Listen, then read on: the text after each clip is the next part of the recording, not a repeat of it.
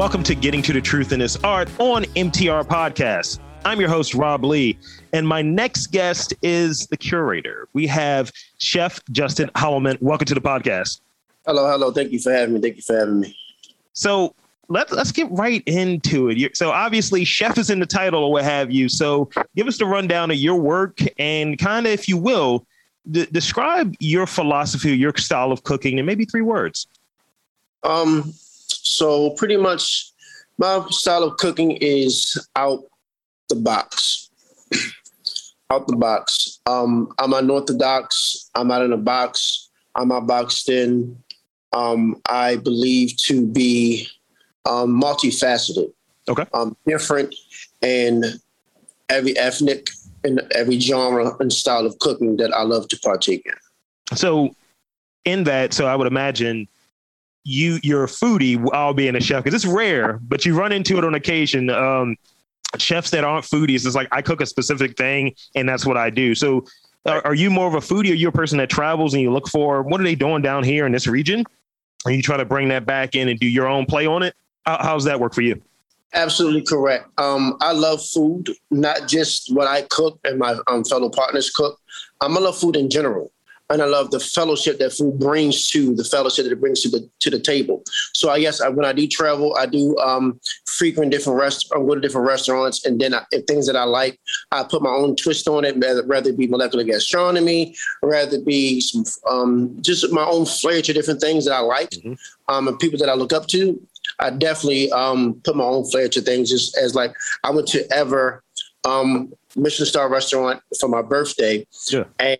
was absolutely amazing. So when I came back home, um, it was like a battery in my back to step my up to a different notch, as well as the entire experience that I had there. So um, I don't just look at the food per se. I look at the entire experience from start to finish, from walking into the door until I'm leaving and signing the check. I look at the whole entire experience as a whole.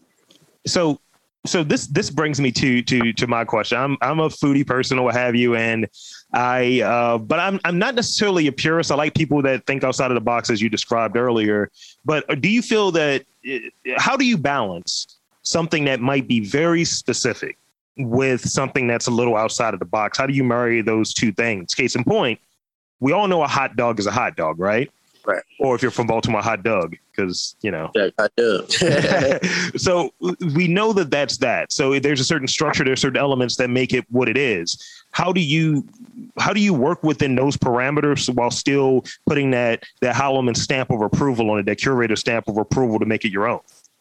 Um, me, that's a very, very good um, question, um, because I always look at different things to try how I can transform it.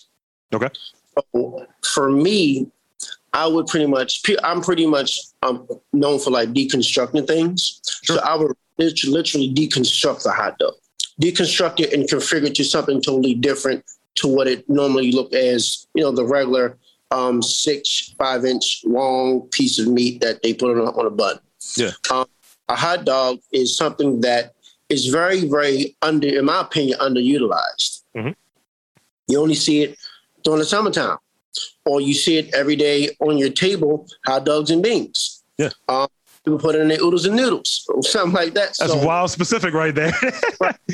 So um, it's a hot dog is, to me, is it's a, it's a canvas. It can be used in different, different ways, because also, if you think about it, a hot dog is something that we commonly, like sausage is a version of a hot dog. Yeah.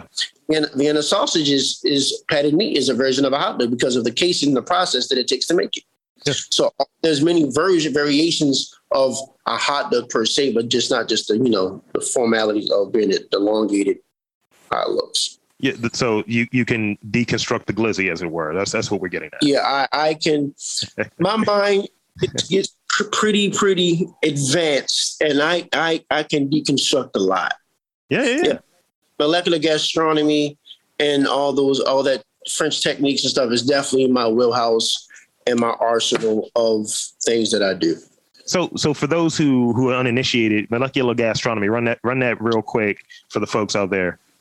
Molecular gastronomy is a pretty much when you're using different additives to um, add flair to your food.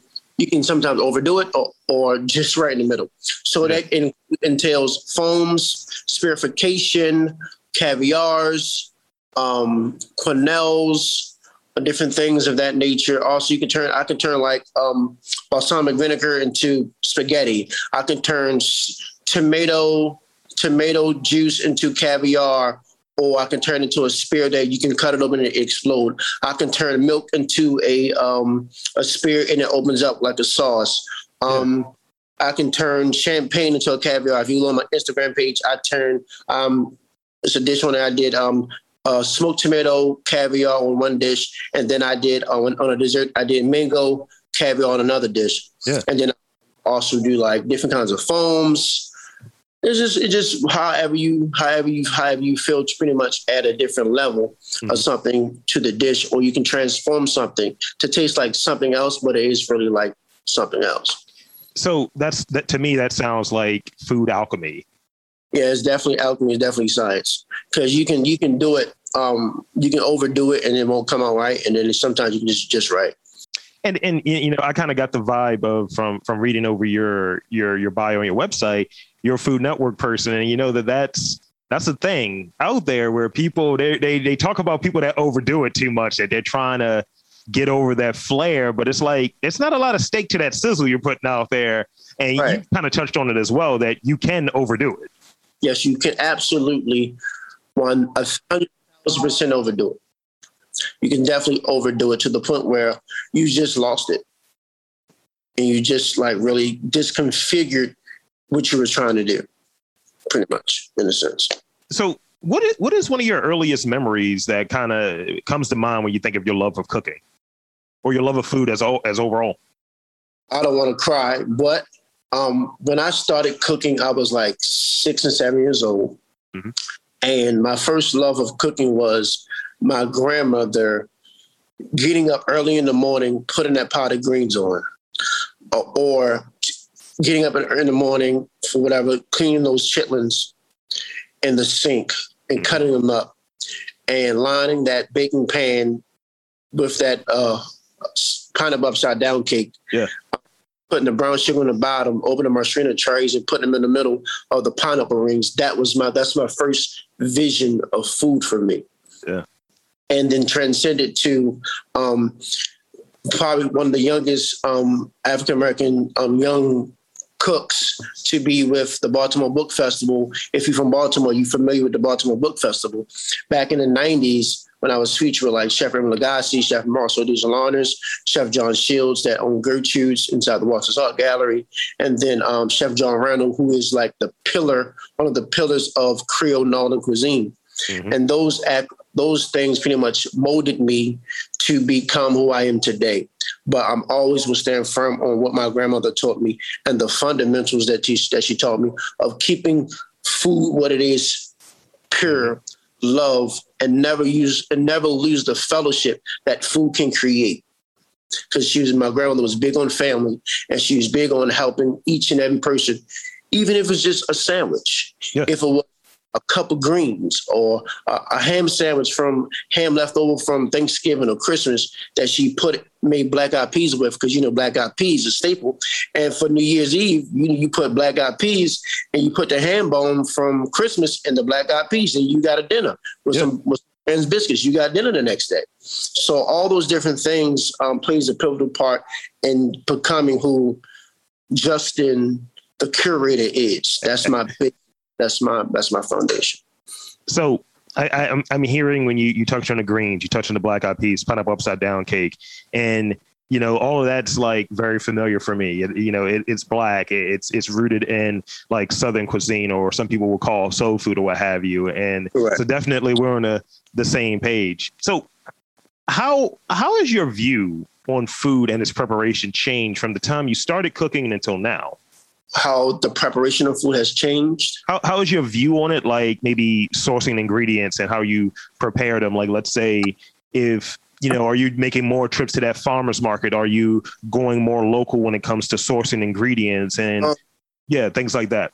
Me, my, I can speak for myself, and I can give you two sides to it. For myself, I have never stopped that trip to the farmer's market.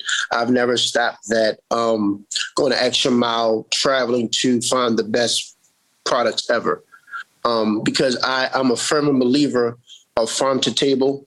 Mm-hmm. Firm believer, you get what you pay for.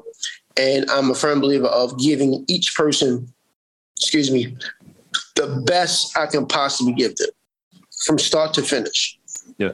So, and another point, um, a lot of people take shortcuts to do certain things. I'm not that type. I'm not that guy. So, um, the process for food, I believe, for the best product on a plate, you go the extra mile for it. You do whatever you possibly need to do to create the best plate you possibly can. Yeah. No matter if you, you know, go to the farmer's market on Friday, on Saturdays and Sundays, getting your tomatoes, your herbs, your microgreens, your potatoes, your asparagus, whatever, and getting, um, going down to the other side and getting the fresh fish and putting it all together to compose a dish. I would, I would go, I would go for it. It's going to cost you more, but the respect and um, love that you, and the passion you put in this dish, that if you eat it yourself or somebody, somebody else, I promise you the the um the, the appreciation will be there, and it will definitely be respected. That's key. Yeah, because because in, in in some of the conversations I've had with different chefs or what have you, they they touch on it's it, it's their art form. It's not about, hey, I need to make X amount of money in this year, what have you. Money is important. Let's not let's not be you know too you know too pie in the sky about it, but also recognizing that if you're getting into that, it's the service industry, it's hospitality, it's it's it's right. art, it's you putting out your feelings, your emotion, your pride, your heart, all of that stuff on the plate. And it's not right. about, I need to make that bread. Because if we were all in it, or if all chefs were in it purely for, you know, those margins and increasing those margins, then it goes to what you touched on a moment ago. The quality starts going down. How can I mass produce this? How can I stretch this? How can I somehow sully what this is and what the reasoning you may have gotten into that culinary field, right? You pursue money, and it and it suffers. You end up hating yourself a little bit. You're going, you're definitely gonna feel it. Yeah, you're gonna feel it, and you can be like, "What the heck did I just really do?" You start questioning yourself, like, "Why did I really do this?" So, it, when it when it comes to your your dishes, you touched on the southern stuff that, as we mentioned earlier. You know, and, and maybe I'm out there reaching for myself a little bit, but uh, what is your favorite dish to create? I don't have a favorite dish. Okay. Um, I don't have a favorite. I get this asked this question a lot, mm-hmm. and the process of opening this restaurant, that's going to probably be the, the biggest thing that I, the question I'm um, constantly asked. Yeah. Um, I don't have a favorite thing to cook because I love food in its entirety and its pure and rawest form. Sure. I, I cannot be so selfish to one thing to the point where I lost the love of everything else. That's legit. I can't say that I love making this snapper dish, or I love cooking soul food, I love cooking seafood, because then I, my mind is tunnel vision and I don't expect anything else. Mm-hmm. That's just like that's just like we, we, when you go to school, you go to college, your major is this. But guess what? You're touching other areas that cultivates your major to be to bigger what it is. When I went to culinary school, I didn't understand why I had to take English classes and math classes when I'm going to school to cook. It didn't make sense to me. Right. But at, when I after after everything settles, like, oh, it makes sense why I need, you know, to write a paper on jarhead and still go to cooking one oh one, cooking one oh two, and French pastries. It made sense in the, at the end. So, um, yeah, I don't have a favorite thing to cook. I love all things to cook. I probably do cook more of a certain style more than anything. So with, with that, that style, I, I was, it was more of a, so with that style, why, what style is it and why does it resonate you with you more than other styles? Um, The style I am, I'm classically French trained, um, chef, curator, if you will. And that style has resonated with me for a very long time because of the precision and the discipline that it requires you to have. Anybody can do certain things, but I love the discipline and the respect of the brigade system that Auguste Escoffier established for us to have.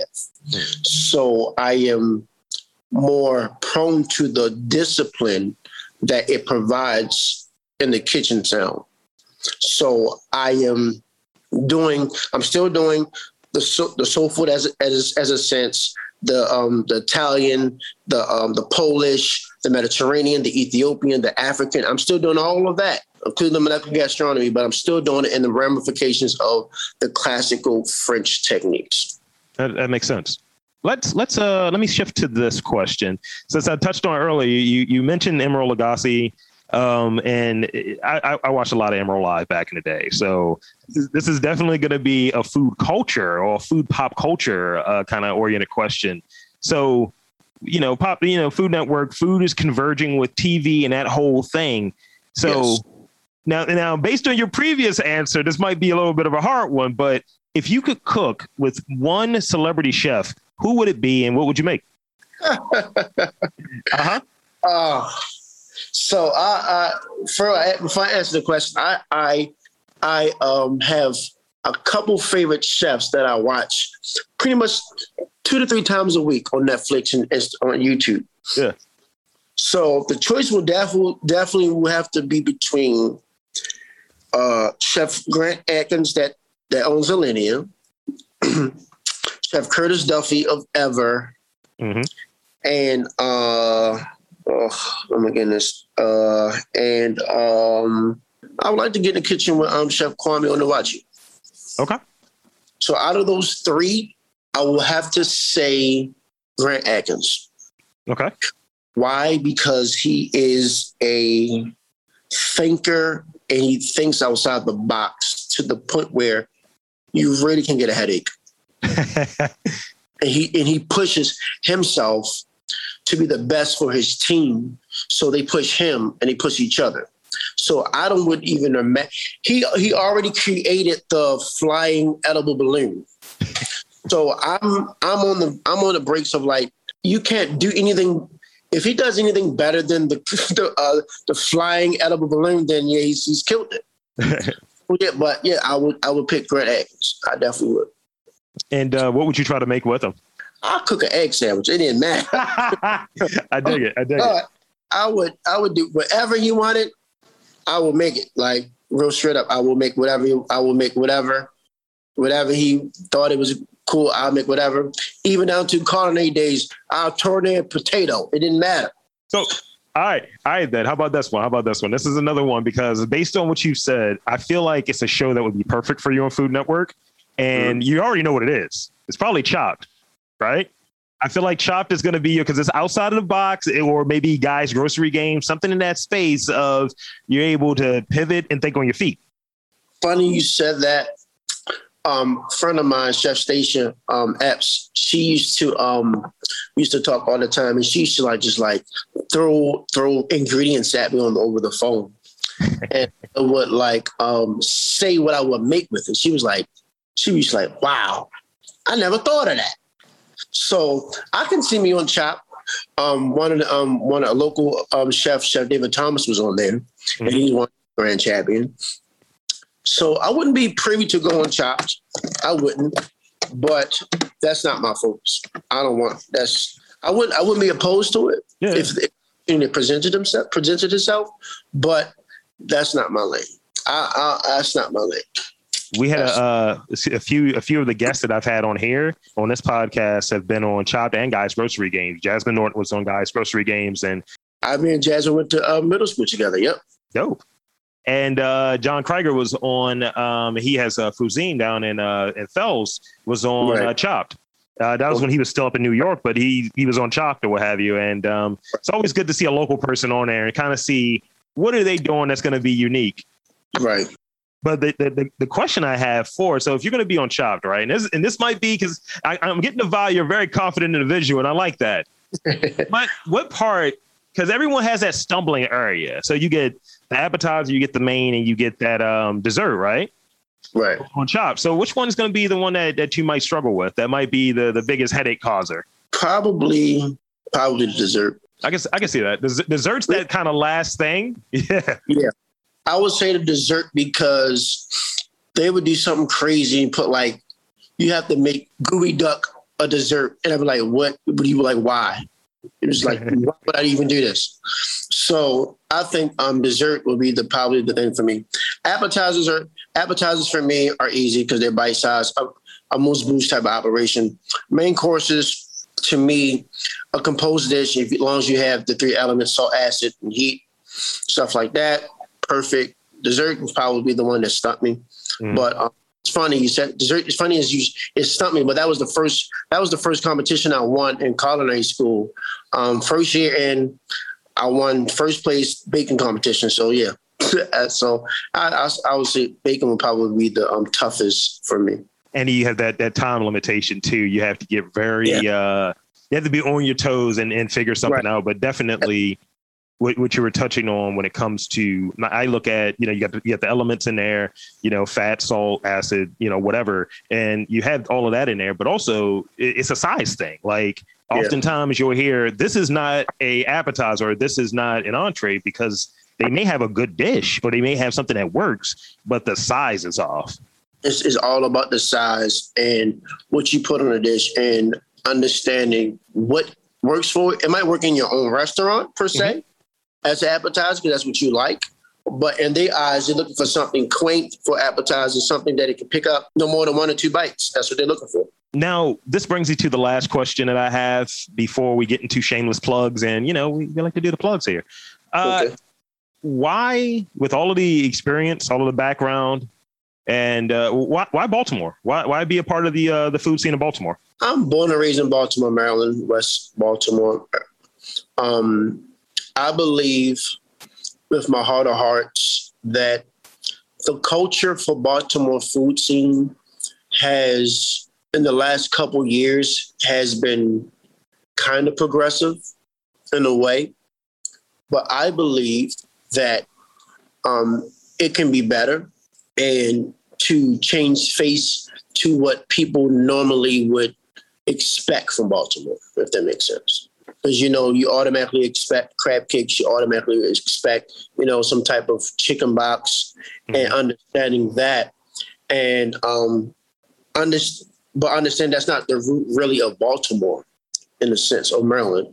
And understanding how, understanding the food culture in Baltimore really was pretty much, was some of the sellers was Polish, it was Vietnam, and it was the Jewish, it was, it was the Jews. And um, I learned, found that out once we did the um, the Mason-Dixon MasterChef competition. Some of the first sellers in Baltimore was those guys. And understanding that, you know, food is food, food is culture. And um, I love the culture of what it brings to the table in Baltimore and in its entirety. So I would always... Um, I will always, you know, pay homage to Baltimore, what a case in point, but I also will definitely move and try my um, try my hand in opening a restaurant somewhere else. I, I definitely would. I definitely, definitely would. Um, this I've been talking maybe Texas, Virginia, Miami, even California. So that that is something that um, that I would look into, would not be privy and against. Doing it, but Baltimore is home. Yeah, that's pretty much that one. Well, thank you. That's that's good. It's good to to have that insight. Um, so now it's that point of the show where it's time to get into shameless plugs. So social media, website, all of that good stuff. I'm scared. Uh, what's what's that mean? Yeah, plug it. Plug your brand. Plug your website. Your socials. All of that good stuff. Put people out there. Yeah. Oh wow! So I get to do my whole spiel. Okay, yeah, you did. Great. Um, if you know me, um, well, I'm, I am Justin, the Curator. Also, they call me Keep That Energy. Um, I am curator of everything culinary. Um, I have a brand called um, The Curator Taco. I also have Palette Dining, which is a, um, a more upper echelon fine dining um, experience. Um, I have my own spice line called Black Soul Spices and Hot Sauce. You can purchase that on my website as at justin the curator dot co.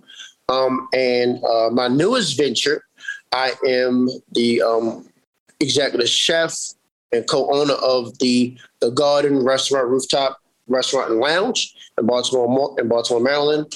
I'm looking to open in the, in the next couple months. Um, yeah, um, that's that's pretty much that's pretty much the gist of it. Um, opening opening this restaurant, um, The Curator Taco, which I do on Tuesdays. I do Palette Fridays on Fridays, um, which means I'm, I give you restaurant quality food. Um, and, you know, you place your order, you pick it up from me. Um, sometimes there's um, drinks. Sometimes there, there's dessert. You just got to wait and see. Um, yeah. I've got my niche with the tacos when I started. I started Taco Tuesdays at Motor House. Mm-hmm. So, um, if anybody familiar with Motor House, we did used to do Turn Up Tuesdays at Motor House. And um, I started there. So that was in two thousand nineteen. So I've been doing it after, we, after you know, COVID and everything like that. Um, I still I still was active in the in the um, Taco Tuesday of thing that I do now. So yeah, that's pretty much it. Um, go follow me on so all my social media. Follow me on Facebook, Justin Holloman. Follow me on Instagram, underscore Justin, underscore The Curator. Also follow my my both my business page, Underground Palette and The Garden Rooftop, um, for all the updates to come for the restaurant opening that I will be opening soon. And um, yeah. So there you have it, folks. Thank thank you for coming on, uh, Justin. This has been great. Thank you so much for having me. I appreciate it. So for The Curator, Justin Holloman, I am Rob Lee, and there's tasty treats, all types of good food in and around Baltimore. You just got to look for it.